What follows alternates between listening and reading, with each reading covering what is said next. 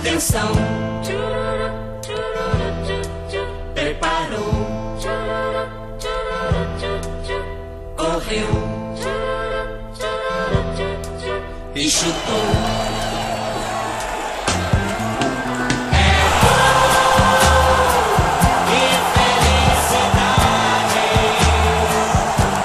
Companheirada da Podosfera, tô passando aqui para deixar um recado para você acompanhar o podcast Na Marca da Cal, porque o mundo é uma bola. Uma produção Ego Podcasts Associados. Nas redes, segue a gente lá, Facebook, Instagram, Twitter, Orkut, @Na Marca da Cal. Olá a todos e todas, iniciamos o nosso quarto episódio do podcast Na Marca da Cal. E hoje a gente vai falar um pouquinho sobre escolas, e serão 2 programas a partir deste tema. Espero que todos e todas gostem. Escolas de futebol, pensando como amante do futebol, como brasileiro, não poderíamos deixar de iniciar fazendo menção a 58, quando o Brasil não só é campeão, como se projeta para o mundo como um futebol vistoso, com o Rei Pelé encantando a todos.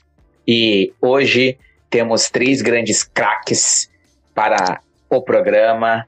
Peço que primeiro a Márcia se apresente. Oi, galera, boa noite. Eu sou a Márcia Crespo.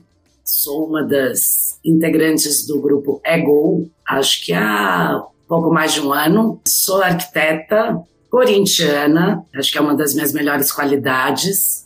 E faço parte de um movimento territorial que se chama Pompeia Sem Medo. Tem feito uma luta muito bacana aqui no nosso pedaço. E acho que é mais ou menos isso de apresentação inicial. Agora a bola está com o Rodrigo Romero. Saudações rubro-negras, democráticas e populares, saudações a todas as bancadas do Ego, saudação ao meu amigo Maicon, que arredonda qualquer bola quadrada e faz o time andar, saudação ao meu amigo Matheus, o homem que pensa o jogo no meio de campo, o homem da armação e que toca a bola redonda para todo mundo, saudação à minha querida amiga Márcia, centroavante, artilheira, tá sempre ali na linha de frente, na luta, lutando pelo Hospital Sorocabana e outras tantas lutas. Saudações, Ego! Estamos juntos! Agora vem um personagem que para o Ego é simbólico, é importantíssimo, o homem sem o qual não existiria Ego e consequentemente não existiria Na Marca da Cal, e o mundo com toda certeza seria mais triste.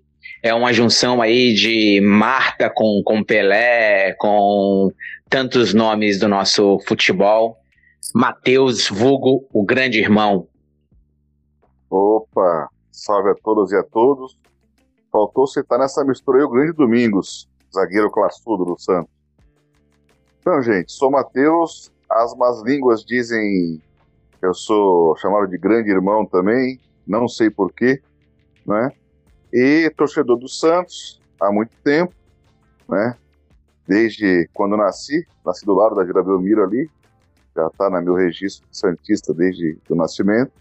Sou professor de História na escola pública, sócio fundador do Ego, junto com nossa camaradagem aí, torcedor do Santos, quero enfatizar e repetir isso, e estamos aí para bater papo, vamos nos divertir. Muito bom, então hoje o programa será de altíssima qualidade, prevejo muitos lances bonitos, muitas arrancadas e gols memoráveis, até porque o tema do nosso programa de hoje é escolas de futebol. Quem não tem aquele time na memória, que sabe a escalação toda, quem não pode dizer que por algum motivo o seu time não influenciou outros, não influenciou o futebol como um todo, até porque, né, meu time tem várias seleções conhecidas como academias do futebol, falo com propriedade sobre o tema, mas quem vai falar mesmo são os nossos membros e a nossa convidada. Inclusive, começo pela Márcia, qual a sua concepção de escola de futebol, qual o time que te marcou? Vamos lá, iniciando o jogo. Pois é, Michael, eu estava aqui quando eu fui convidada para esse podcast com as escolas de futebol. E me veio à cabeça muito mais do que um esquema tático, né, do meu time, do Corinthians.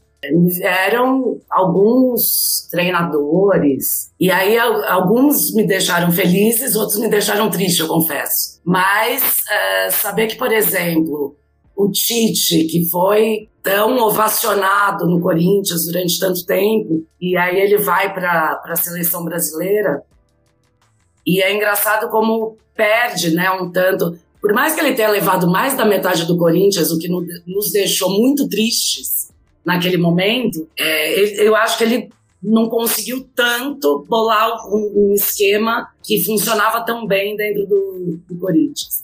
Ou de outros, ou do Oswaldo, ou outros treinadores que se encaixam ou não, né? Então eu acho que, eu não sei precisar direitinho, mas enfim, onde veio à minha cabeça, e um dos mais recentes é o Tite, o esquema que ele montou, que eu acho que funcionava melhor no Corinthians do que na seleção.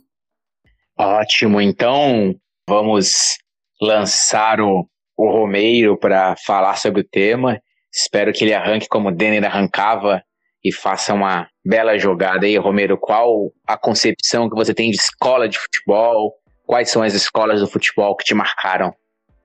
Boa, Maicon. Bola sua sempre vem redonda. É só pegar a bola limpa e partir pro ataque. Primeiro eu fiz uma brincadeira, peguei todas as seleções campeãs do mundo e tentei vincular uma palavra e incluir a Holanda, que não é campeã do mundo, como intrusa aí. E depois eu vou falar do que eu acho que é efetivamente mais importante, né? As boas histórias nunca são dos vencedores. Eu acho que as melhores histórias são dos perdedores. Contar a história de vencedor é contar vantagem. A gente precisa contar a história das nossas derrotas, que são com elas que a gente aprende o tempo inteiro. Agora, a primeira brincadeira, que é essa vinculação de cada uma dessas seleções com uma palavra. Inglaterra é mãe, Uruguai garra, Itália ferrolho, a Argentina não é bem uma palavra, mas uma expressão, troca de passes, eu toco e me vou, Brasil criatividade, Alemanha determinação, Holanda versatilidade, França é a mistura e Espanha a mudança. Tem três seleções com características muito específicas que marcaram suas épocas, né, e que foram seleções muito importantes para a história do futebol mundial, que é a Hungria de 54, a Holanda de 74 e o Brasil de 82. A Hungria de 54, eu diria que é o futebol moderno, o futebol como a gente conhece hoje, vem dessa Hungria. O esquema lá, o WW, que você começa com 3 zagueiros, 2 volantes, 3 meias e 2 atacantes, que é uma mudança do WM, que era o esquema adotado por todo mundo anteriormente, e mais do que isso, ela é o primeiro time que começa a fechar com 4 zagueiros. E essa Hungria foi totalmente revolucionária, muito vencedora, né? Ganhou a Olimpíada de Helsinki de 52, tem histórias muito pitorescas, goleou a Inglaterra em casa em 53, impondo à Inglaterra a primeira derrota da Inglaterra para time de fora da Grã-Bretanha, tomou em Wembley de 6-3, e chega na Copa do Mundo de 54 como franca favorita, tem um dos maiores craques de todos os tempos. Eu gosto muito de ficar pensando em jogadores que eu gostaria de ter visto jogar e não vi. E dessas duas seleções, eu acho que tem 2 que estão no top 5, aí estão entre os 5 que eu mais gostaria de ter visto jogar, que é o Puskas pela Hungria e o Johan Cruyff pela Holanda de 74. Mas essa Hungria fez história, tinha craques como o Puskas, que era o maior deles, o Hidegkuti, o Zibor, o Coxes, um grande técnico que era o Serbs. Então foi um time revolucionário que marcou sua época. A Holanda de 74 é um futebol total. Nunca mais ninguém conseguiu repetir o que aquela Holanda fez. Tem muitas curiosidades relacionadas a essa Holanda. O grande pensador dessa Holanda é o Rinus Michels, que é o técnico desse time. E a gente tem a impressão que esse time treinou muito para poder chegar e jogar aquele futebol, que era um futebol quase que sem posição, o carrossel, um futebol total, onde todos poderiam ocupar todas as posições, eles giravam muito, tinha uma linha de impedimento muito sui generis, mas foi uma Holanda que treinou pouco com o Rinus Michels. Rinus Michels assume pouco tempo antes da Copa e faz uma seleção única, revolucionária, ganhou de Brasil, Argentina e Uruguai numa mesma Copa, também era um time recheado de craques, Johan Cruyff era o maior deles, mas tinha Rensenbrink, tinha Rep, tinha Krol, tinha Neeskens, que jogava muita bola, então foi um time também revolucionário, único, um time do futebol total, deixando um legado de futebol versátil. E a outra é a nossa querida seleção de 82, que no meu caso tem uma relação muito particular. Eu sou filho da seleção de 82, faz parte da minha história, da minha vida ser filho da seleção de 82, que é o futebol arte. Ao mesmo tempo que era um futebol arte, era um futebol extremamente intenso, vertical, de domínio de jogo, de posse de bola, que procurava o gol o tempo todo, craques, tinha craque nas zagas, tinha craque na lateral,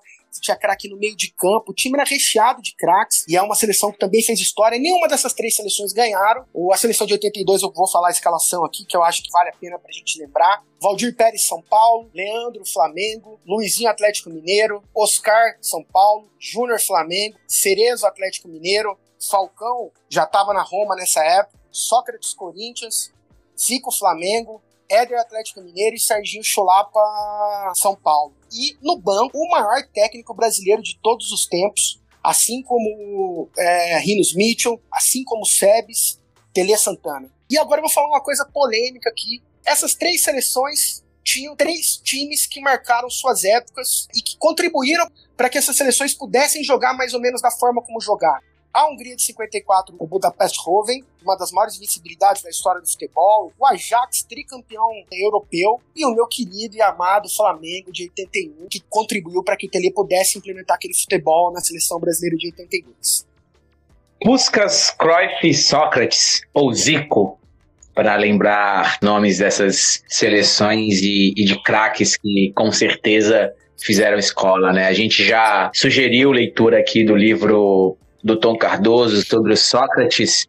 Sócrates, por exemplo, foi o único período que ele treinou de verdade, né? Um potencial absurdo e que acabava não tendo assim um grande condicionamento atlético, mas para essa Copa parou de fumar, treinou absurdamente e destruiu. Já tive o prazer de rever todos os jogos, e o que o Sócrates jogou nessa Copa é de outro mundo. Passo a bola pro Matheus, para que ele nos fale de escolas de futebol ligadas às seleções, por exemplo, a de 58 com o seu 4-3-3, também revolucionou bastante com um atacante que na verdade acabou atuando pelo meio, que seria o Zagallo, recuando, marcando, atacando, que acabava dando mais liberdade para na frente Pelé e Garrincha fazer o que fizeram a partir do terceiro jogo e nos levar ao título. O que você fala de grandes escolas do futebol, Matheus? Vamos lá. Não preparei lição de casa tão bem aí quanto o nosso amigo Romero, mas futebol e escola, né? Duas coisas que eu gosto. Sou professor há 20 anos, amante do futebol há muito tempo. Então vamos palpitar um pouquinho. Acho que quando se fala de escola de futebol, a gente tem que pensar, talvez, naquilo que tem de permanência, né? Nas características que ao longo do tempo determinada seleção ou determinado time desenvolve, mantém. Então eu iria por essa embocadura, né? Por essa perspectiva. Quais seleções, quais times que ao longo do tempo mantêm uma certa característica que dê para a gente chamar de escola, né? Há quem diga, né, que tem há 4 escolas aí principais do futebol mundial, que seriam a seleção brasileira, a seleção argentina, aqui na América do Sul, e a seleção alemã e a seleção italiana na Europa. São as seleções mais vitoriosas ao longo da história, né? Que mais produziram jogadores de alto nível e, evidentemente, são escolas do futebol, né? Cada uma com características próprias. A seleção argentina com um futebol de muito toque de bola, de qualidade técnica dos jogadores e também com muito envolvimento no jogo, né, com muita dedicação, com uma paixão pelo jogo do futebol. Ao longo do tempo a gente tem visto isso, né? Gerações e gerações de jogadores argentinos jogando dessa maneira, né, em especial na seleção. A seleção brasileira, talvez a principal característica não seja propriamente um determinado esquema tático, mas é a qualidade técnica dos jogadores, que são os protagonistas do esporte, e no Brasil em especial. Que é incrível a quantidade de excelentes jogadores, de craques, de gênios da bola ao longo da história. E são sempre eles que decidem. No caso do futebol italiano, talvez a característica mais conhecida por todos é a defesa muito consistente, né? Um jogo defensivo sem igual, né? Não é à toa que dos melhores zagueiros do mundo, quando a gente vai listar, sempre aparecem italianos, né? O Baresi, depois o Maldini também, que foi para essa posição. O mais recentemente também, os zagueiros que jogaram as últimas Copas do Mundo, enfim. É uma tradição de futebol defensivo.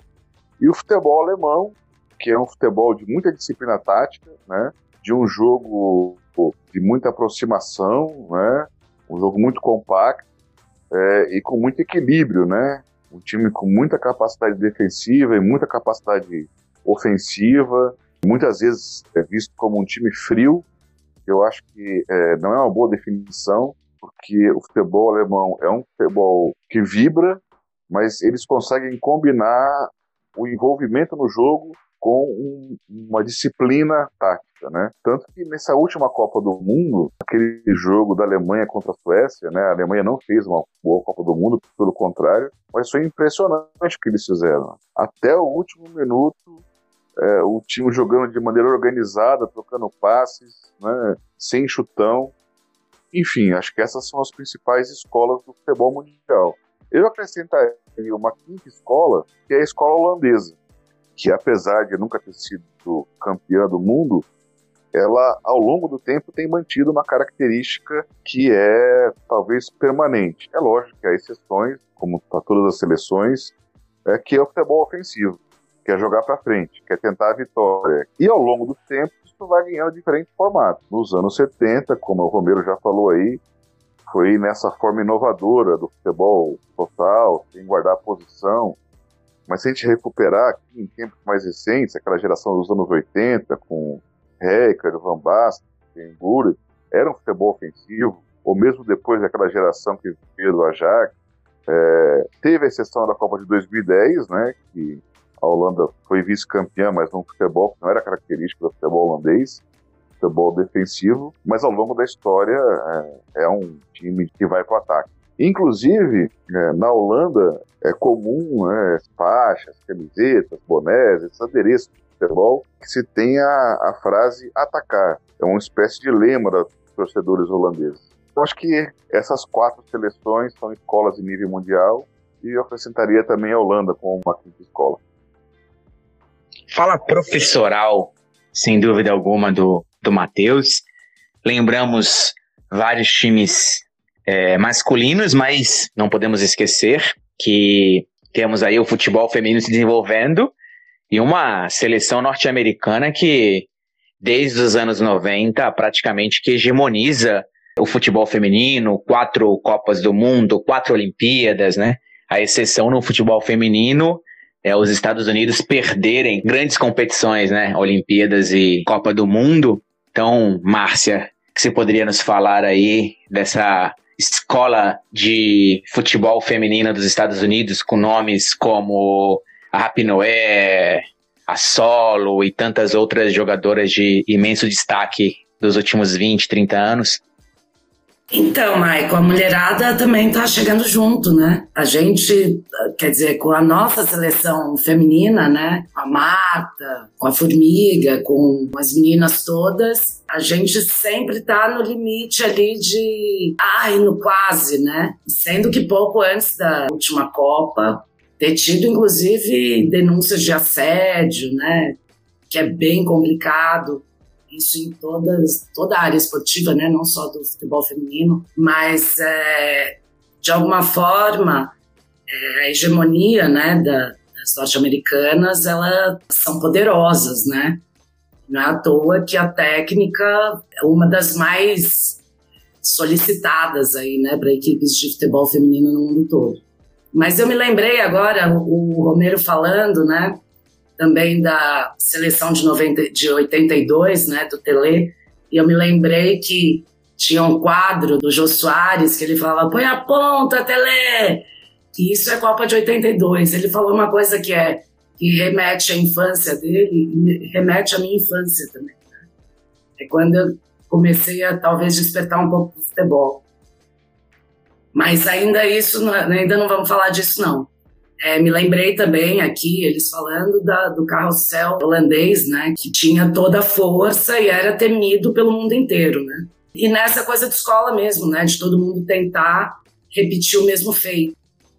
É muito bacana ver essa evolução, assim, de alguns tentando copiar outros e às vezes com sucesso e às vezes não. Maravilha. O Romero tinha começado a falar a partir de times de futebol, de um país específico também, tendo a sua importância sobre o jogo. Então eu queria que a gente fizesse um debate de escolas a partir também de times históricos que influenciaram gerações. Temos aí, mais recentemente, os times do Guardiola, com o famoso tic-tac, que é essa obsessão pela bola, né? O Guardiola tem uma frase clássica, que embora simples, tem uma profundidade gigante, né? Que é que enquanto o time dele está com a bola, é impossível que ele leve gol, né? A obsessão pela posse da bola, que influenciou aí a Espanha, que conseguiu, com essa nova forma de jogar futebol, finalmente ser campeã do mundo. Então, do ponto de vista de times, desenvolva melhor o seu raciocínio, Romero, e nos diga aí escolas de futebol ligadas a times. Eu vou puxar um gancho aqui naquela primeira lista que eu tinha pegado e vou começar pela Espanha. A Espanha é um fenômeno muito curioso. O Matheus descreveu muito bem quais são as escolas clássicas do futebol, né? A Espanha é um país, uma seleção, que ao longo do tempo sofre muitas mudanças, influenciada pelo seu próprio futebol interno, porque o futebol espanhol sempre foi, desde lá de trás, o futebol com mais estrangeiros no mundo todo, né? Então você teve um período hegemônico da Itália nos anos 80 e tal, mas a Espanha vem desde a década de 50 e tal, com estrangeiros, né, com muitos estilos de futebol. Então a Espanha era conhecida como La Fúria, que era um futebol de velocidade, força e tal, e acabou, né, ganhando uma Copa do Mundo com o tic-tac, que é um futebol de posse de bola, toque. E o Matheus falou da escola holandesa, e muito do que é esse futebol novo da Espanha, que se construiu na seleção espanhola, e o que é o Guardiola vem das tradições holandesas, com o Cruyff e o Rijkaard, que introduzem, mudam a forma de jogar da Espanha, do Barcelona principalmente, que é a base dessa seleção espanhola, e a partir disso você tem uma nova construção. Então acho que esse caso da Espanha é muito curioso, o caso da França também é outro caso muito curioso, que é uma seleção multicultural desde muito tempo. A França é multicultural e a seleção francesa também, desde lá de trás, desde da primeira grande geração famosa, né, tirando a geração dos anos 50, do Fontaine e tal, que é a geração dos anos 80, do Platini e tal, já era uma geração com muitos imigrantes, e isso se consolida com o auge da França no futebol, que vem dos anos 80, vai para os anos 90 e tal. Então tem essa característica, que é uma característica. As outras escolas, eu acho que o Matheus escreveu muito bem. O Brasil, a questão da criatividade, do improviso. A Argentina, essa coisa da troca de passes, né? Evolução disso, né? Daquela característica de sempre ter um meio habilidoso que coordena, que dá o ritmo do jogo e tal, né? Então eu acho que, subvertendo não tanto o que você disse, mas eu acho que tem essa história dos times que marcaram a época, influenciaram seleções. A gente tem, por exemplo, a seleção de 66 da Inglaterra, é muito base do time do Manchester United. A gente tem a história e muitas outras construções que você pode fazer. Mas eu acho que essas características que foram dadas pelo futebol de clubes, né, dentro desses países, né, que acabou moldando também as seleções ao longo do tempo. Isso eu acho uma coisa muito, muito peculiar, né, e que a gente precisa sempre ter um olhar para isso. Sem dúvida, as seleções são fruto do momento do futebol interno. Eu gosto muito dessa coisa da Espanha, que é uma seleção que foi mudando ao longo do tempo, por ter pelo futebol do país ter essa característica de ser o futebol sempre com maior quantidade de estrangeiros, né? E a seleção francesa também, essa coisa de ter essa grande, de ser muito multicultural, de ter muitos imigrantes e, consequentemente, também ter essa coisa de você não conseguir definir uma característica e sempre um futebol muito técnico. Matheus, Gilmar, Lima, Mauro, Calvé, Dalmo, Zito, Dorval, Mengalvio, Coutinho, Pelé e Pepe. Escola é formação, e acho que esse time formou bilhões de apaixonados pelo futebol. O que você tem a dizer dele? Ah, é o maior time de futebol de todos os tempos, né?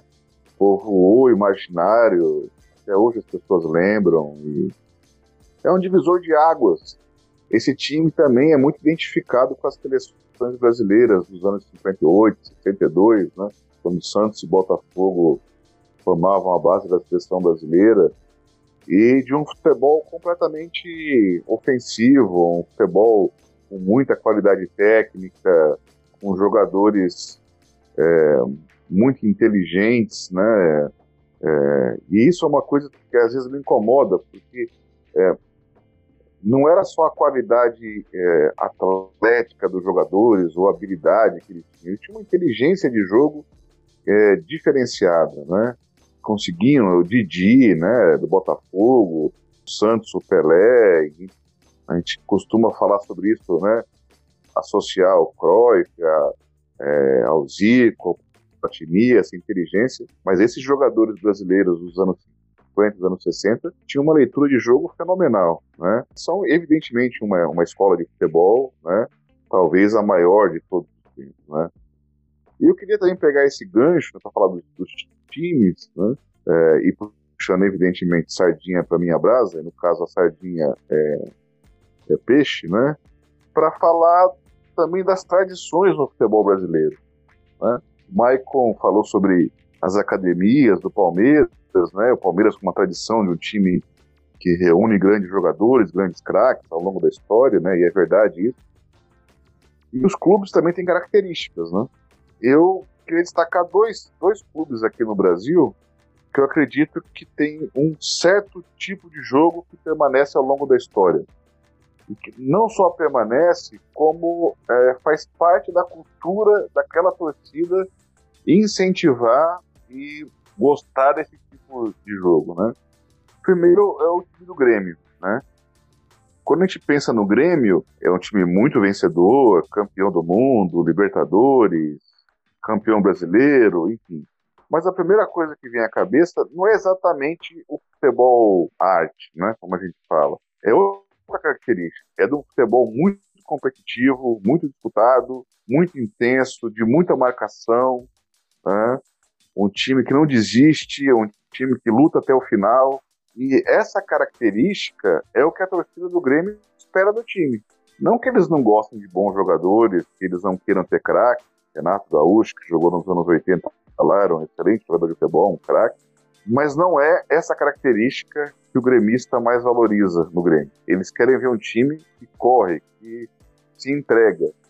E, por outro lado, eu acho que, de alguma maneira, o contrário disso, eu vejo que seja a tradição do Santos, que é uma tradição de futebol ofensivo, que é uma tradição de atacar, né? Associado com a ideia de que os protagonistas do jogo são os jogadores e, de preferência, os jogadores formados na própria base, jovem. Ao longo da história, você vai ver que os protagonistas do futebol no Santos são jogadores jovens, muitos dos quais formados no Santos ou revelados no Santos, com características ofensivas. Evidentemente, o Pelé é o maior exemplo, mas não é só ele. Você tem depois o Edu, vai ter o time de 78, quando se formou o conceito de meninos da vila, Robinho, Neymar, enfim, um conjunto de jogadores com essas características. A relação da torcida com o time é uma relação de quem espera isso. A torcida do Santos quer ver o time jogar para frente. A torcida do Santos quer ver jogador da base entrando. Se é um jogador medalhão, mais antigo, a torcida pega no pé. Se é um garoto, a torcida é muito paciente, coisa que nos outros times você não vê, né? Tem time, por exemplo, como o Corinthians, que não importa se é jovem ou se é velho, a torcida quer que entre e corra e coma grama e se entregue. Não tem essa paciência. A torcida do Santos é muito paciente com os garotos. E não é à toa que o Santos é o time que mais fez gols na história do futebol, né? Não há nenhum outro time no mundo que tenha feito tantos gols quanto o Santos. Isso tem a ver com uma característica que não é excepcional, que não é passageira, é uma característica permanente. Craque Michael, só fazer um complemento do que o Matheus falou, de 30 segundos, né, sobre a seleção brasileira. Matheus falou sobre a seleção brasileira, que certamente é a maior escola da história do futebol mundial. E eu acho muito curioso que é um dos poucos aspectos da humanidade, da cultura, em que você tem uma subversão, em que a periferia é imperialista em relação ao futebol. O futebol brasileiro é o futebol, a escola do futebol brasileiro é a escola imperialista no futebol mundial. Então, são um dos poucos campos da vida em que você tem a periferia com domínio, né, em relação ao centro. A gente agora tem aí um processo de globalização que vem gerando riscos a isso, até pelo êxodo dos nossos jogadores e tal, mas se olhar em perspectiva histórica, o futebol brasileiro subverte essa lógica, que é a lógica do sistema. A escola brasileira consegue ser a grande escola do futebol mundial e imperialista, pautar o futebol no mundo todo por muitos anos. Melhor síntese para a gente encerrar esse primeiro tempo do debate sobre escola, num sentido mais múltiplo, escola do futebol, escola da vida, escola como espaço de socialização do sujeito para além da sua fase familiar. Continuamos com o segundo tempo daqui a pouco. Acabou o primeiro tempo. Estamos aqui no intervalo e nessa parte do programa já tem o nosso famoso desafio, em que um convidado ou uma convidada fala sobre algo relacionado ao tema do programa, com alguns critérios, e os nossos convidados têm que adivinhar a solução para esse critério. Hoje o nosso convidado é o Everson, da bancada flamenguista do Ego, e o desafio envolve infância, que no caso do Everson aconteceu nos anos 70, no Rio de Janeiro, algo que está relacionado como regra ao Rio de Janeiro e como exceção afora do Rio de Janeiro, e deve ser complementado. Então ele vai dizer alguns nomes de jogadores e a partir dessas dicas as pessoas terão que adivinhar como que se completa a seleção que formou o Everson. Manda brasa aí, produção. Fala, galera. Um abraço apertado, confinado, virtual, para todo mundo que está produzindo e apresentando esse excelente programa Na Marca da Cal, e para todos e todas que estão ouvindo. Meu nome é Everson Cláudio, eu sou um flamenguista que mora em Mesquita, na Baixada Fluminense. Para o desafio de hoje, eu vou escalar aqui 7 jogadores de uma seleção. Aí vai: Paulo César Caju, do Botafogo; Pedro Rocha, do São Paulo; Ramon, do Santa Cruz; Luizinho, do América do Rio; Zico, do Flamengo; Flávio, do Internacional; e Reinaldo, do Atlético Mineiro. Esses são os 7 jogadores. Aí vocês, então, vão adivinhar quais são os outros 3 que eu coloquei. Quem souber aí vai dizendo e a nossa produção vai dizer se está certo ou errado. São os artilheiros do Campeonato Brasileiro dos anos 70. Lembrar todos de cabeça vai ser difícil, mas são os artilheiros do Campeonato Brasileiro dos anos 70. Minha aposta. Então vocês têm que pensar aí quais os 3 anos que não estão presentes enquanto artilheiro e tentar adivinhar quais foram os artilheiros. Dadá Maravilha não estava na lista dele, né? 7-1. E 7-1. Será que foi o Careca, 7-8? Careca, 7-8 não tava na lista dele. Mais um. Eu não faço uma puta ideia disso. O Dinamite foi artilheiro alguma vez? O Dinamite tá na lista dele. Tá na lista? Cita a lista dele de novo que eu mato o último. Matou, o Dinamite não tava na lista. Não tava? Então é isso. Mas são os 3, então? Relativamente Dinamite, fácil aqui essa seleção aqui que Dinamite, conseguiu Dadá e Careca. Fazer. Dinamite, Dadá e Careca. Produção, acertaram? Quase acertaram. De fato, são os artilheiros tanto do Campeonato Carioca quanto do Campeonato Brasileiro entre 71 e 77. E eles acertaram 2 deles. O Dadá Maravilha, pelo Galo, e o Roberto Dinamite, pelo Vasco. E o outro é o Doval, foi artilheiro pelo Flamengo e também pelo Fluminense nesse período de 71 e 77. Não é o Careca. Não é o Careca, então, porque não era dos campeonatos brasileiros, né? Inclusive, o período aí, 71 a 77, não incluiria o Careca em 78. Mandou pesado esse desafio do Everson. Muito bom. E dando continuidade também, a gente hoje estreia uma nova coluna do programa aqui, porque não tem como falar de escola de futebol sem pensar o momento em que você se apaixona pelo futebol que envolve seu time, que envolve sua família, que envolve algum aspecto de formação super importante na identidade de quem ama o futebol. Escutaremos alguns áudios nos programas de membros e membras do Ego falando sobre a sua formação enquanto apaixonado pelo seu time e ou pelo futebol.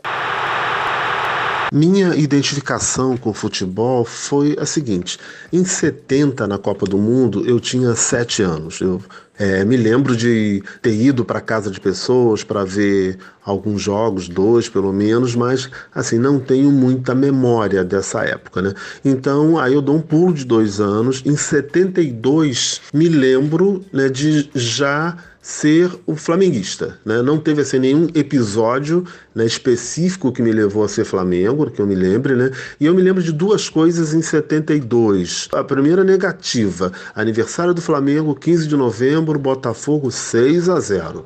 Me lembro desse jogo e fiquei muito chateado. E logo depois disso, que isso foi 15 de novembro, e acho que em dezembro, um mês depois, o Flamengo era campeão carioca. Também me lembro de sair pela rua gritando junto com os coleguinhas e tal. Então, desde então, eu sou Flamengo. E aí, a partir de 73, eu morava com a minha mãe e uma tia, filho único. Então, assim, meu pai ou alguém mais velho não me levava a estádio, eu não tinha essas coisas. Então, assim, toda a minha memória era pelo rádio. Na época, não tinha transmissão de jogos pela televisão. Então, eu era muito ligado em rádio. E aí tem um episódio bastante interessante da paixão pelo futebol, que era o seguinte: eu me lembro de ter comprado um caderno onde eu, na contracapa, anotava os jogadores que pertenciam ao time do Flamengo, né, e as páginas eram a relação de jogos do Flamengo no ano inteiro, jogo por jogo, né, Flamengo de um lado, o risco com a régua de caneta, o placar de cada jogo e, entre parênteses, os jogadores do Flamengo que fizeram os gols daquela partida. Eu fiz isso de 73 a pelo menos 78, 79, né? O mais interessante de tudo é que em algum momento, já me achando muito revolucionário, devo ter ficado com vergonha de ter esse caderno com o diário do Flamengo, e esse caderno foi jogado fora, ele simplesmente desapareceu. Enfim, naquele momento eu senti vergonha e hoje eu tenho vergonha de ter tido essa vergonha, né? Eu era uma espécie de avô do Google dos jogos do Flamengo de 73 a 79 e joguei fora essa preciosidade.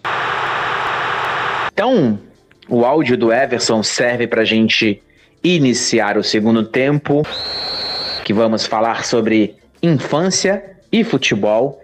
Infância, esse momento basilar da vida humana em que todos os direitos devem ser preservados, e num país que não tem como característica a preservação de direitos, o futebol é quase que um patrimônio, uma redoma no qual crianças que muitas vezes não têm a vida digna que merecem, encontram no futebol a identidade para a construção da sua personalidade, do seu ser, e é o tema desta segunda parte do programa. Na infância, no futebol, tem sempre o ir ao estádio. Como eu sei que o Matheus já foi tantas vezes na Vila, queria que ele falasse aí como ele se tornou santista, como ele se apaixonou pelo futebol, como que a Vila Belmiro entra nessa história. O Maicon, para quem não sabe, eu conheci o Maicon pelo Orkut. Lembram do Orkut, aquela rede social? Enfim, o Maicon é de São Vicente, eu também sou de São Vicente, né? A ilha de São Vicente. O time do Santos fica na ilha de São Vicente. Começo dos anos 80, criança, minha família era santista, meus primos, meus vizinhos. Eu não tenho exatamente um momento que eu tenha me despertado, escolhido por ser santista, né? Eu acho que eu fui um pouco com o fluxo da família, o fluxo dos amigos. Eu me recordo da Copa de 82, um pensamento de criança que eu tinha, que era assim: os brasileiros torciam para o Brasil e quem morava ali na Baixada Santista tinha que torcer para o Santos. Meu pai era apaixonado por futebol, meu pai era do Ceará, trabalhava em Cubatão, a gente morava em São Vicente, adorava jogar futebol e gostava muito de ir à Vila Belmiro. Se tornou santista, os amigos dele, amigos santistas, amigos palmeirenses, são paulinos, era comum se juntarem para ir para o estádio. Eu ia junto, né? Com 6 anos de idade, 7 anos de idade, que adorava aquilo, né? Aquele estádio, aquela coisa grande, aquele holofotes, torcida. E para uma criança eu tinha direito a um sorvete por jogo, que era fantástico. Aquele universo de sonho, né, para uma criança pequena, e fui incorporando, e me envolvendo, e me apaixonando. Nessa mesma época, meu pai comprou uma moto, e era comum a gente ir de moto de São Vicente até Vila Belmiro. Eu lembro que eu carregava uma bandeira no Santos na garupa, por uma criança que era o máximo. Tá na garupa de uma moto, carregando uma bandeira para ir para um estádio de futebol, quando você podia tomar um sorvete, depois meu pai ia tomar cerveja com os amigos, e eu ganhava uma guaraná, era o máximo da semana. Aí depois, com o tempo, me envolvendo mais, me apaixonando mais pelo futebol, passei aí com meus amigos, e até hoje aí frequento aqui bancada, mas a paixão pelos Santos na minha vida, eu não consigo determinar, né? Tem a ver muito com o fato de ser a Baixada Santista e os familiares, os amigos, enfim, não foi propriamente uma escolha. No meu caso, desde que eu me entendo por gente, até começar a estudar de maneira mais séria no segundo ano do ensino médio, inclusive depois de ser dispensado do time do Santos, a minha vida era ver futebol ou jogar futebol. Dificilmente eu estava fazendo alguma outra coisa que não fosse relacionado ao futebol, principalmente de maneira séria, né? Do que eu gostava de fazer, do que eu fazia com gosto. E, Romero, você é flamenguista e não cresceu no Rio. Quais são essas memórias de infância aí, da prática esportiva, da paixão pelo futebol e pelo Flamengo? Olha, Michael, a minha história é uma história muito peculiar, né? Na verdade, eu sou um apaixonado pelo futebol desde muito pequeno. Eu não me reconheço como gente sem o futebol, né? A minha existência passa pelo futebol. Os meus saberes, a minha personalidade, eles se confundem com o futebol. E, na verdade, eu vejo futebol desde muito pequeno e tenho uma cultura de estádio de muito pequena, né? Meu caminho, acho que foi um pouquinho mais tortuoso que de vocês, né? O Matheus São Vicente torce pro Santos, a Márcia paulistana torce pro Corinthians, você paulista torce pro Palmeiras. Eu sou um paulista flamenguista. E faço questão de contar a minha história aqui. Na verdade, flamenguista não escolhe ser Flamengo, você nasce flamenguista. Eu vou contar quando eu me descobri ser Flamengo, né? Então eu não tive escolha, eu sou Flamengo por falta de escolha, porque eu nasci flamenguista e o momento da minha descoberta é um momento muito peculiar. Eu morava em Campinas, né? Nasci em Campinas, eu brinco que eu sou paulineiro, metade paulista e metade mineiro. Vivi em Campinas até os 5 anos, fui para Minas, para o sul de Minas, uma cidadezinha que chama Caldas, e fiquei lá dos 5 aos 15. Mas ainda com 5 anos, véspera da Copa de 82... meu pai me leva, né? Meu pai era torcedor do Guarani, sócio do clube, e me levava no estádio desde muito pequeno. Então eu tenho histórias de estádio, sou apaixonado por estádio, vou em estádio no mundo todo. E meu pai me leva para ver a semifinal do Campeonato Brasileiro de 82, que é Flamengo e Guarani. E é um jogo histórico. Esse Guarani é até hoje o maior ataque da história do Campeonato Brasileiro, maior média de gols de um time numa edição do Campeonato Brasileiro. E o Flamengo era o Flamengo do Zico. É o grande Flamengo dos campeonatos brasileiros. A escalação que mais se aproxima da escalação do Mundial de 81 em campeonato brasileiro. E o Guarani tinha feito a melhor campanha, perde no Maracanã de 2-1, com o Flamengo tendo que virar o jogo numa grande dificuldade, uma grande exibição do Guarani, do Jorge Mendonça, que já tinha colocado o Zico no banco na Copa de 78, né? E o jogo de volta é no Brinco de Ouro da Princesa, que é o estádio do Guarani. É até hoje o recorde de público do Brinco de Ouro da Princesa. O Guarani jogava em casa por uma vitória simples e tinha só vitórias em casa, né? E com tranquilidade. Então a expectativa da cidade inteira, a cidade parada em festa, era ver o Flamengo do Zico perder, e tinham certeza que iam passar por cima do Flamengo do Zico. O Zico era muito criticado pela imprensa paulista nessa época, era chamado de jogador de Maracanã. Enfim, o Flamengo ganha o jogo de 3-2, chega a abrir a 3-1, o Zico faz os 3 gols, de todas as maneiras, de cabeça, de fora da área e tal, acaba com o jogo. Meu pai conta uma história muito peculiar, que o Zico foi bater um escanteio do nosso lado ali, e a gente via o jogo das sociais do Guarani, que meu pai era sócio do clube, então a gente via ali das sociais do Guarani. E aí ele conta que o Zico foi bater o escanteio ali, que é do lado da bandeirinha de escanteio, e começaram a jogar lata nele, e naquela época só tinha lata de Skol, e não era alumínio, era uma lata pesada, grande. E aí o Zico desiste de bater o escanteio, alguém vem, bate o escanteio, o Zico faz o gol de cabeça no segundo pau, a torcida do Guarani começa a brigar entre si, porque tinham jogado lata na cabeça do Zico. E desde a minha chegada no estádio, se eu não lembro, mas meu pai me contava, que assim que a gente entrou, eu olhei e falei, pai, o vermelho e preto é mais bonito. Ele cala a boca, você tá de verde, todo mundo aqui tá de verde. Eu falei, no vermelho e preto é muito mais bonito. Olha ali, porque a torcida adversária ficava do nosso lado ali. E dali em diante eu saio, né, com a minha grande descoberta, uma das grandes descobertas da minha vida, falando que sou flamenguista, a família inteira não aceita. Daquele dia em diante, nunca mais arredei o pé. Lembro já de ter, logo depois, ter ido pra casa da minha avó em Minas, né, e eu queria uma camisa do Flamengo e ninguém me dava, e ela disse que não podia me dar, porque meu pai não ia aprovar, que era o filho dele. E aí um dia eu tô jogando bola na rua, eu sou o Zico e tal, o Tião Barbeiro, grande Tião Barbeiro, saudoso Tião Barbeiro, assim como minha avó e meu pai também. O Tião pergunta, você é flamenguista mesmo, meu filho? Eu falei, eu sou flamenguista, e ninguém me dá uma camisa. Então eu vou trazer uma camisa pra você. Traz uma camisa do Flamengo pra mim, daquele dia em diante, era minha camiseta predileta, né, junto com o macacão de Fórmula 1, eram as duas únicas roupas que eu aceitava sair de casa. Uma coisa que eu lembro, tenho muito nítida na minha memória, o Natal daquele ano, né, a festa de Natal, ano de 82, que tinham lá as roupas separadas das crianças e tal, eu e meus primos e não sei o quê. Quando chegou na hora de colocar a roupa, eu falei, não, eu vou passar com a camisa do Flamengo. Meu pai não queria aceitar de jeito nenhum, e começou aquela briga, e vieram as mulheres, tias, vó, não sei o quê, falaram, tira a mão do menino, deixa ele passar do jeito que ele quiser. E eu já passo o Natal daquele ano com a camisa do Flamengo, dada pelo Tião Barbeiro. Nunca vou esquecer isso. E tenho fotos do Natal de 82. Sou um paulista flamenguista, não tive escolha, porque ser Flamengo é isso. Não é uma escolha, né? Você nasce Flamengo e vai ser sempre Flamengo. Mas, no seu caso, tem a ver com o Neto, com o Ronaldo, com o Viola, a sua paixão pelo Corinthians... Envolve algum membro da família? Conta pra gente. Então, eu tô aqui admirada que a minha história é quase o avesso da história do Romero. Engraçado isso, porque espero que as novas gerações mudem, né? Mas a coisa da mulher ser torcedora tem muito a ver com o que o pai torce, que o irmão torce, né? Ou o despertar, né, para o futebol vem um pouco mais tarde, talvez. Eu venho de uma família onde meu pai, a família do meu pai é do Rio, é de São Gonçalo, e casou com uma mãe paulistana. A família da minha mãe, ninguém torcia exatamente por nenhum time, assim, não tinha... o gosto pelo futebol, mas meu pai era Flamengo. Ele vem para São Paulo no início da década de 60, né? Ele hoje em dia já diz aquele clássico, né, de ir para o Rio e começar com um sotaque carioca, e o pessoal do Rio fala, nossa, mas olha o paulista falando como carioca, e vice-versa, né? E ele era Flamengo, mas ele não tinha muito poder de persuasão, vamos dizer assim. Em casa somos 3 irmãos. Sou eu, o meu irmão do meio, que é 7 anos mais velho do que eu, e minha irmã, que é 9 anos mais velha do que eu.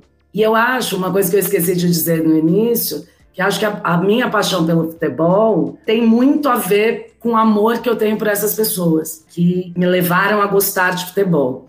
E principalmente meu irmão. Meu irmão, ele vai me matar que eu vou contar essa história aqui, mas é real. Meu irmão, até os 5, 6 anos de idade, eu nem existia, ele era palmeirense. Ele era palmeirense na época que ele assistia os jogos e que o Leão era goleiro no Palmeiras. E aí, tinha um amigo do meu pai, que eu não sei o nome dele, era o Negão, que era um jornalista, né, no Estadão, que era ultra corintiano, e ele... Muitos finais de semana ele estava com a gente no almoço, né, em casa, todos juntos e tudo mais. Ele ficava inconformado, como que o Léo gostava de um time, que era o Palmeiras, ele sozinho. Porque meu pai era flamenguista e também não era um super torcedor. E aí um dia ele falou assim, Roland, que é o nome do meu pai, você me autoriza fazer com que o Léo troque de time? Ele falou, Eu acho que ele escolhe o que ele quiser. E aí, no final de semana seguinte, o Negão trouxe o uniforme completo do Corinthians, um meião, com bola, com boné, com camiseta, calção e tudo mais. Colocou em cima do sofá e falou, ô Léo, tô sabendo que tem um menino aqui na rua que tá querendo ser corintiano, você sabe quem é? E ele cresceu os olhos assim e falou...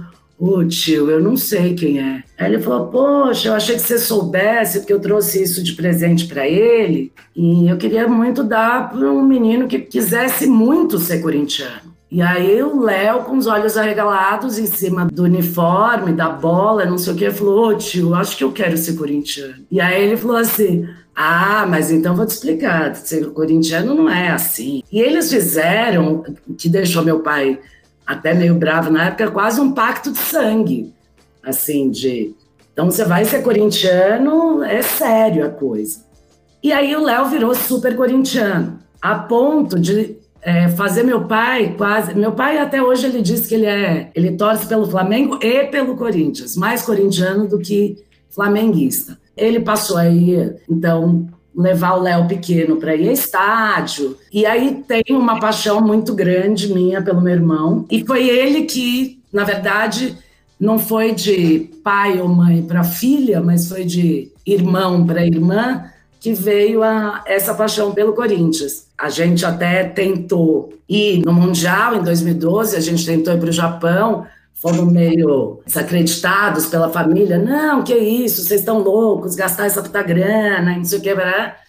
E aí a gente acabou desistindo, e que é uma coisa que eu e ele, a gente falou, puta que pariu, devia ter ido, né?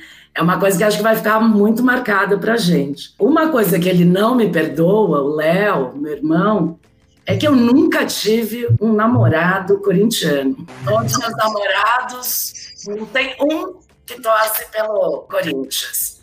Enfim, aproveito, manda um beijo, vê o Pedro Viana, que eu falei que ia mandar um beijo para ele, que é santista, Matheus. Mas é isso, eu acho que a paixão veio meio daí. Acabei por...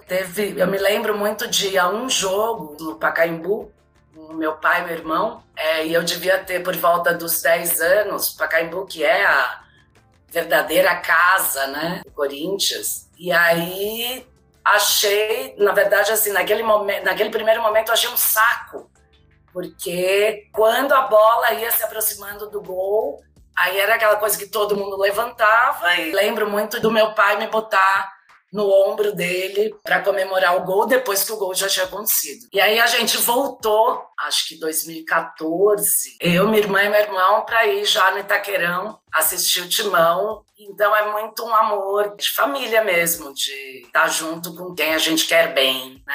É isso aí. Agora eu vou desvirtuar o papel de apresentador aqui, vou dominar a bola como a Demir em alguma oportunidade vazia e vou conduzir até o gol, que também quero falar um pouquinho da minha experiência. Sou o filho mais novo de uma família bem grande, somos em 8 irmãos, então eu tenho 7 irmãos, migrantes nordestinos que chegam em São Paulo na década de 70, e meu pai chega no auge da academia e se torna palmeirense, né? Não tem como não ser palmeirense, já escutava o comecinho da primeira academia no final dos anos 60 no rádio, e chega aqui, academia destruindo, ele se torna palmeirense. E consegue fazer com que o filho mais velho dele também seja palmeirense. Mas não todos os meus irmãos, né? Então, entre esse meu irmão mais velho do que eu e a minha pessoa, tem 3 irmãos no meio, são 3 corintianos. Meu pai não conseguiu fazer, nos anos 80, desses filhos dele palmeirense, né? Inclusive, o meu irmão que veio antes de mim, também teve esse processo de trocar de time que a Márcia falou aí, o Palmeiras pelo Corinthians, né? E aí o meu pai, do mais novo, não podia perder o último filho, né? Então, desde que ele poderia e desde que eu nasci, ele criou o hábito de escutar jogo, principalmente, né? Não tinha tanto jogo televisionado do Palmeiras. Então era mais escutar jogos do Palmeiras comigo. E desde que eu me entendo por gente, eu sou palmeirense. Nunca teve esse processo de duvidar de ser palmeirense ali, quando você tem suas primeiras lembranças com 4, 5 anos, né? Nem em 90, que meus irmãos tentam demonstrar que o Corinthians é melhor campeão brasileiro, me faz mudar de time. Tenho uma memória muito forte, né? Acho que futebol tem algo muito importante da vida, que é amar. Se tem uma coisa que é importante nessa vida, de amar, e as palavras ditas até aqui demonstram como o futebol faz a gente amar, seja o nosso time, seja alguém da família, né? Nos faz melhores por amar. E aí, ao longo de todos os anos 90, essa relação com meu pai envolve muito escutar jogo e ver jogo do Palmeiras. Família pobre dos anos 90, né? Não tive a oportunidade de ir ao estádio com ele ao longo dos anos 90, mas vi muito jogo na TV com ele, comemorei muito título do Palmeiras nos anos 90 com ele. E mais recentemente, eu o levei ao estádio pela primeira vez, em 2016. Participo de grupo de palmeirense e tudo, e a gente faz encontros de palmeirense. E aí foi um tour, vimos o estádio lá, o Allianz, né, que ele também não conhecia. participamos de um encontro de palmeirenses na pizzaria que tem no estádio também. E no dia seguinte foi um jogo Palmeiras e Atlético Paranaense. Vitória do Palmeiras. E meu pai sempre foi uma pessoa muito séria, né? Assim, dentro dessa lógica de machismo, de imposições da sociedade. Foi a única vez que eu vi meu pai chorar na vida. Nesse final de semana, com a sua relação com o clube que ele ama e que me ensinou a amar, e eu vou levar por toda a vida, com toda certeza. E continuando o jogo, que ainda não terminou, fala. Queria falar uma coisa mais, acho que genérica, né? Uma história também de infância que eu tenho. Pelo menos eu, o Matheus e a Márcia, a gente comungue disso, né? Eu também vi muito futebol com meu pai, depois a gente sempre teve uma relação muito saudável de ver futebol junto. Eu fui muito no estádio com ele, continuei indo com ele ver jogo do Guarani, de outras coisas. E ele me levou pra ver jogo do Flamengo, mesmo depois de eu ter sido internado flamenguista, e a gente via muita coisa na TV também. Uma memória muito marcante que eu tenho é a Copa de 82. Foi logo que eu fui pra Minas e meu pai foi ficar um período com a gente lá. E eu lembro que a sensação que eu tenho daquilo era de um carnaval permanente. A gente passou os primeiros 15 dias de Copa em carnaval. Era uma festa que a sensação que eu tinha é que não podia acabar. Aquela festa, assim, então não tinha nada em disputa. Só tinha uma festa que tinha uma data pra terminar, né? Ela não seria interrompida de forma abrupta por uma questão esportiva. Isso não existia. Eu não lembro de ter vivido uma sensação como aquela do país em festa. Eu lembro de ir com meu pai em todos os jogos, a gente subir pra praça da cidade, na cidade pequena tem isso e tal, ir pros bares, bandeira, e aquela sensação de tipo, esse time não perde, isso aqui não tem, só estamos esperando o caneco, né? Só esperando a taça ali, pegar o caneco e acabou a história. Curiosamente, meu pai volta pra Campinas exatamente na véspera do jogo contra a Itália. E é o único jogo daquela Copa que eu não vejo com ele, eu vejo com meus avós em casa, eu vi tintim de bandeira, tanto que o jogo acaba, eu não consigo entender o que aconteceu. Eu vejo meu avô e minha avó com cara de defunto, chorando, mas eu não consigo entender, eu falo assim, peraí, isso não é possível. Era uma coisa que saía da minha possibilidade de conhecimento. Eu, como uma criança de 5 anos, era incapaz de interpretar aquele momento. Porque pra mim, aquela construção que vinha de muitos dias, não existia possibilidade. E eu lembro da minha avó falando pra mim, perdeu. Eu falei, mas como perdeu? Isso aí não tem como perder. É impossível. Foi a primeira sensação de perda que eu tive na vida, mas mesmo assim eu demorei um pouco pra processar e entender o que tinha acontecido. Muito diferente da Copa de 86, por exemplo, que talvez tenha sido a Copa que eu mais sofri em toda a minha vida. Meu grande ídolo perde um pênalti naquele jogo, né? O Zico. Aquilo pra mim foi uma coisa assim, né? O primeiro, acho que, grande enfrentamento da vida que eu tive foi aquela derrota de 86, que eu saí de casa, assim, andando pela rua, assim, sempre naquela época, derrotas do Brasil significavam um grande velório coletivo no país inteiro, né? Hoje se perdeu um pouco isso, e eu lembro de eu saindo pela rua perdido, completamente perdido, andando sem rumo, assim, e tentando, querendo entrar dentro do buraco, ficar lá, esperar um pouco passar e para depois sair de dentro daquele buraco. Maravilha, o Matheus tinha comentado de 82 na fala anterior dele, né? Então imagino que tenha boas lembranças, inclusive teve muito essa parte de testemunho, e agora para a gente pensar um pouco do papel do futebol para a sociedade, né? Para as relações sociais que envolvem tanto afeto, né? Matheus, que é professor, então tá sempre em sala de aula aí, tendo contato com diversas gerações, aí acho que ele pode prosseguir nesse testemunho. Hoje em dia, inclusive, tem dois elementos, né, que tem acontecido mais recente na história do país, que é essa não identificação tão forte com a seleção, e a possibilidade de ter a concorrência de times internacionais, né, com a globalização aí. Então, Matheus, como é que você pensa esses processos aí de infância, sociedade, futebol? Olha, no começo aí do segundo tempo, o caminho foi por associar a nossa paixão pelo futebol aos nossos times, né? Na verdade, acho que para a maioria das pessoas, e sobretudo para os garotos, acho que a paixão não é primeiro pelo time de futebol, a paixão é pela bola, a paixão é pelo jogar futebol, que é uma atividade fantástica, é um mundo de possibilidades, de fantasia. Eu, muito pequeno, já torcia pro Santos, mas eu era muito mais apaixonado pela bola do que pelo Santos. Hoje que eu gosto mais do Santos do que da bola, até porque não tenho mais condições físicas de fazer o que eu fazia antes. Apesar de ter sido um grande artilheiro do futebol brasileiro, eu vivo agora da memória. Agora, quando a gente é criança, a paixão é por querer jogar. E isso também, de alguma forma, eu herdei da minha família. Meu pai jogava na várzea, meus tios jogavam na várzea, meus primos todos jogavam.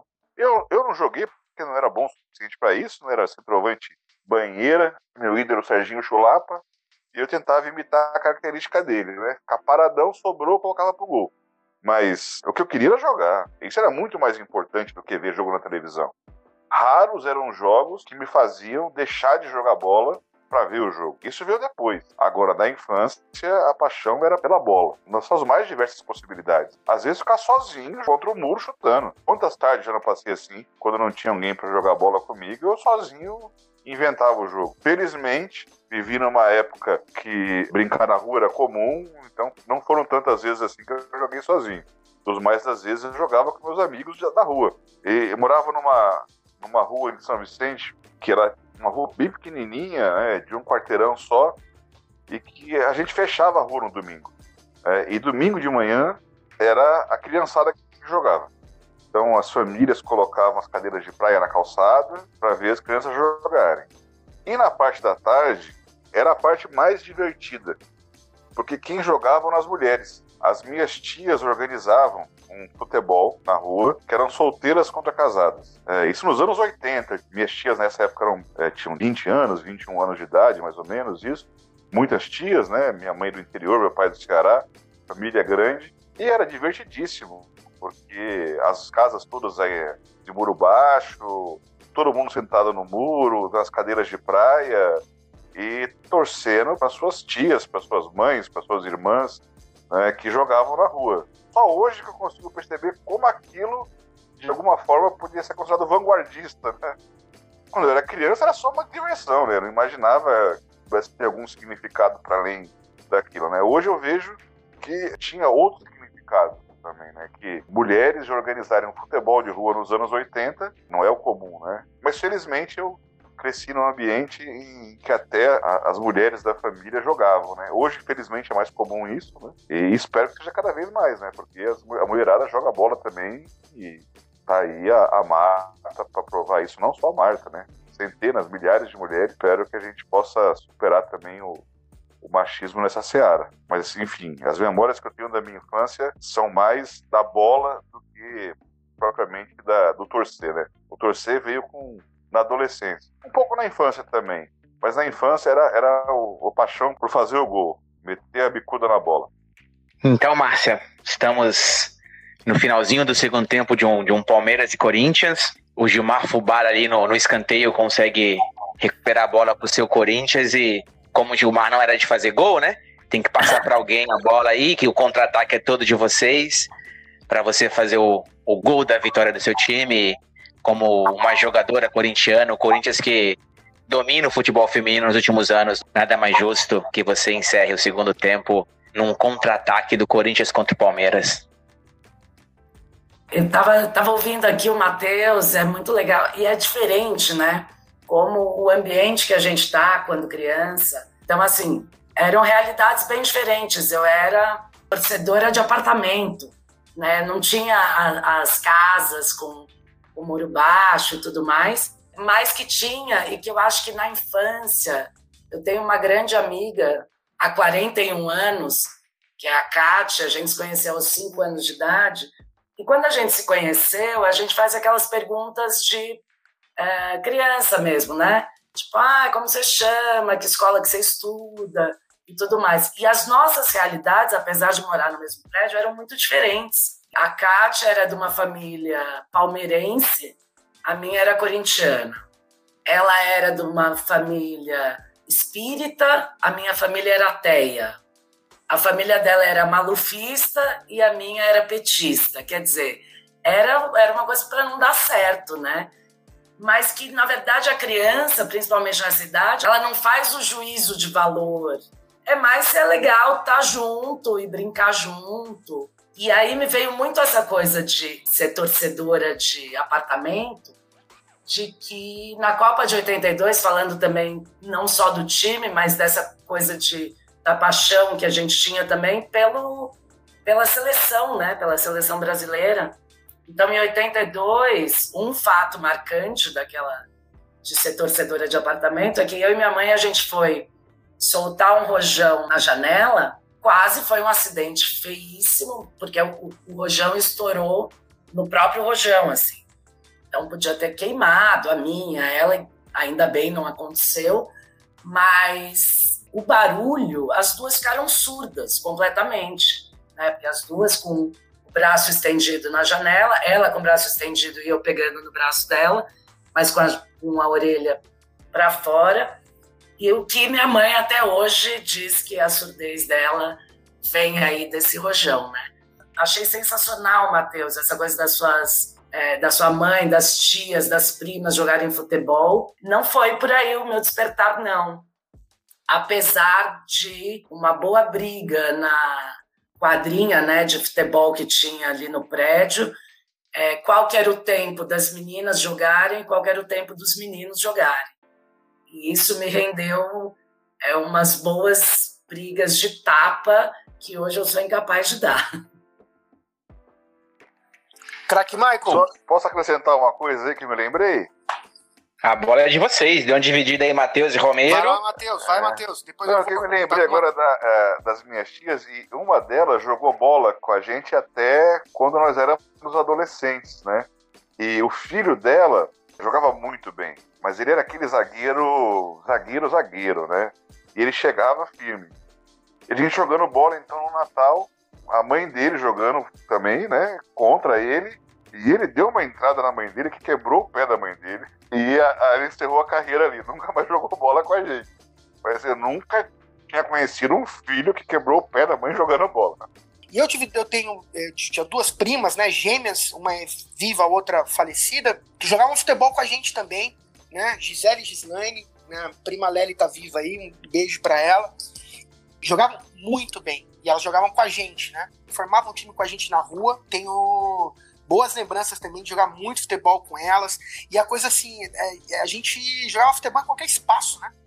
Eu fui daquela criança que jogava futebol em qualquer... Jogava no corredor, fazia gol na cadeira dentro de casa. Criava hipótese de jogo das mais distintas possíveis, né? Muito bem. E, Michael, então... uma última coisa aqui que eu me recordei também, eu já adulto, a gente jogava futebol na praia do Itararé, em São Vicente, e tinha uma moça dos Estados Unidos que fazia intercâmbio e que ela acabou formando com a gente, ia jogar bola com a gente todo domingo à tarde. E ela jogava muito bem, e era aquela época que o futebol feminino também estava começando a ter evidência. Eu lembro das brincadeiras do pessoal porque ela jogava melhor do que a maior parte dos nossos amigos, né? Tecnicamente, ela jogava, ela passava, sabia chutar, se localizar, enfim, todo mundo queria escolher ela pro time, né? Porque ela tocava a bola, né? Coisa que brasileiro é muito fominha jogando. Então era beleza jogar com ela, porque ela sempre ia tocar pra você fazer o gol. Eu sempre escolhi ela pro meu time. Então eu vou soltar uma última também, Matheus, que acho que uma das coisas, eu adoraria ter jogado mais futebol quando era pequena. Uma das coisas que me deixava mais decepcionada, às vezes que eu fui jogar futebol, que eu falei, cara, que inferno, a hora que você tá com a bola no pé, vem 5 para tirar a bola do seu pé. Então essa foi toda a minha experiência como jogadora de futebol. Eu prefiro ser torcedora. Tantas histórias de gerês do futebol, tão lindo, né? E como foi muito perceptível, o futebol é esse sentimento de solidariedade, de empatia, de amor, e consequentemente é o oposto de opressão, de violência. E o Na Marca da Cal é um podcast canhoto, e por isso a gente tem um quadro que é o Vermelho Direto, e o Fúncia vai dar o vermelho direto a quem nessa conjuntura representou a antítese do que foi o programa, que é o sentimento mais belo do ser humano, que é o amor, muitas vezes exercido pela inocência e pureza, que é a criança. Contigo, Fúncia. Tá expulso! Todos eles falaram muito de amor, né? E aí nada mais adequado do que dar o vermelho direto para um personagem que há alguns dias explicitou exatamente o que não é o amor.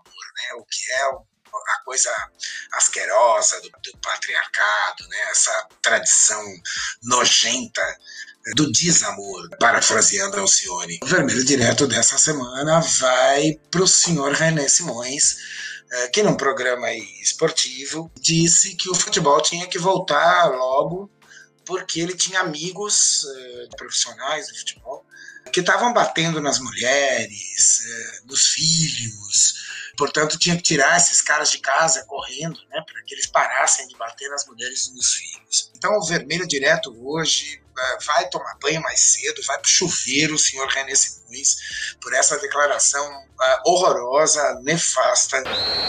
Nos últimos tempos o futebol ele já deu muitos exemplos de que a gente pode fazer diferente, né? A gente já teve campanhas antirracistas no futebol, apesar de ter ainda muitos exemplos tristes de que acontecem, né? Um cara como o Rensenbrink, ele tem que ser banido do futebol, seja ele como comentarista. Ele fala isso numa época de pandemia, onde a gente teve 40% de crescimento de feminicídio, ele parte para fazer companhia para o outro genocida que a gente tem nesse país. A gente já tem um presidente genocida, agora tem um imbecil como esse falando uma bosta dessa. Desculpem os termos. A gente está falando de amor, está falando de paixão. São sentimentos válidos para todas e para todos. E a gente vai ter que entender isso de um jeito ou de outro. Muito bom, galera. Encerramos o segundo tempo. E agora vamos para o momento que nós chamamos de pênaltis / gol de placa.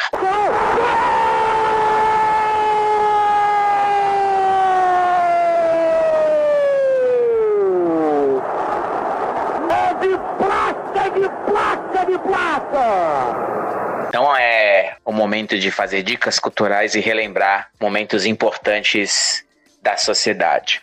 Eu inicio e começo com uma goleira que marcou história, Hope Solo, que liderou a geração da escola por excelência do futebol feminino, que é a escola americana, está defendendo a cobrança, impedindo o machismo de proliferar na sociedade. Ainda nas homenagens às mulheres, em 4/7/59, a Maria Esther Bueno vencia um grande slam de Wimbledon, uma das maiores tenistas da história. A nossa homenagem vai para ela. E para finalizar também, falamos bastante aí de alguns impeditivos culturais, sociais, que às vezes as mulheres têm. Então a gente deixa uma dica do contrário disso, né? É um documentário chamado Mulheres do Progresso, Muito Além da Várzea. Ele é de 2018, dirigido pela Jamaica Santarém, da produtora Do Lado de Cá. E vai falar um pouco da síntese que nós tivemos no programa, que é a paixão do futebol e pelo futebol num prisma feminino. Bom, meu pênalti, quem vai bater talvez seja o jogador que passou pelo Flamengo, que é mais identificado com a torcida rubro-negra, que é o Adílio. Adílio nasceu na Cruzada São Sebastião, que é uma comunidade muito pobre, teve que se tornar jogador do Flamengo pulando os muros da Gávea. Representa a torcida flamenguista muito bem, né? Um jogador negro, muito disciplinado, muito determinado e que só nos deu alegria. O torcedor que por mais tempo vestiu a camisa do Flamengo, um grande craque. Meu gol de placa de hoje, efeméride, é sobre um dos meus autores prediletos, né?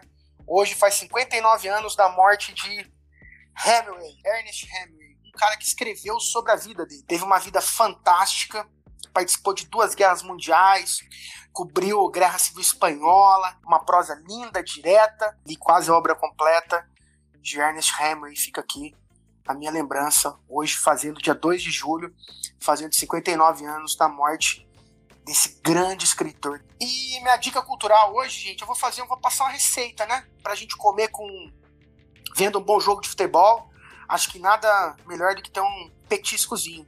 E a coxinha, melhor coxinha do mundo, é a coxinha de Bueno de Andrada. Vou passar rapidinho para vocês aqui a receita. Depois, quem quiser, pede lá na Marca da Cal, que eu mando por escrito, né? 500 ml de leite, 300 ml de água, 200 ml de caldo de galinha, mas feito em casa, hein? Comida de verdade, nada de comprar caldo quinó, meio copo de óleo, meia colher de sopa de sal, 250 gramas de farinha de trigo e um óleo para fritar. Coloca tudo isso numa panela, só a farinha que depois coloca a água, o óleo, o sal, o caldo de galinha, né? Depois vai colocando a farinha aos poucos, mexendo, até a massa ficar bastante cozida. O recheio, escolha, tem muita gente vegetariana e tal, o tradicional é frango desfiado e tal, desossado, né, com um tempero que você achar, mas tem vários tipos, várias formas de fazer. E o grande segredo, um segredo meu aí, farinha de rosca, tosta um pouquinho a farinha de rosca antes na manteiga e faz o molde da coxinha, recheia, passa ela na água gelada, com gelo mesmo, antes de passar na farinha e depois congela antes de fritar. É isso. Minha dica cultural hoje é a receita da coxinha. Quem quiser mais detalhes, eu passo por escrito. Entra lá na Marca da Cal, Instagram, Facebook, que a gente manda a receita. Vamos lá. Para bater o pênalti, Eduardo Suplicy, para fazer o gol da renda básica cidadã, que nunca foi tão importante como agora.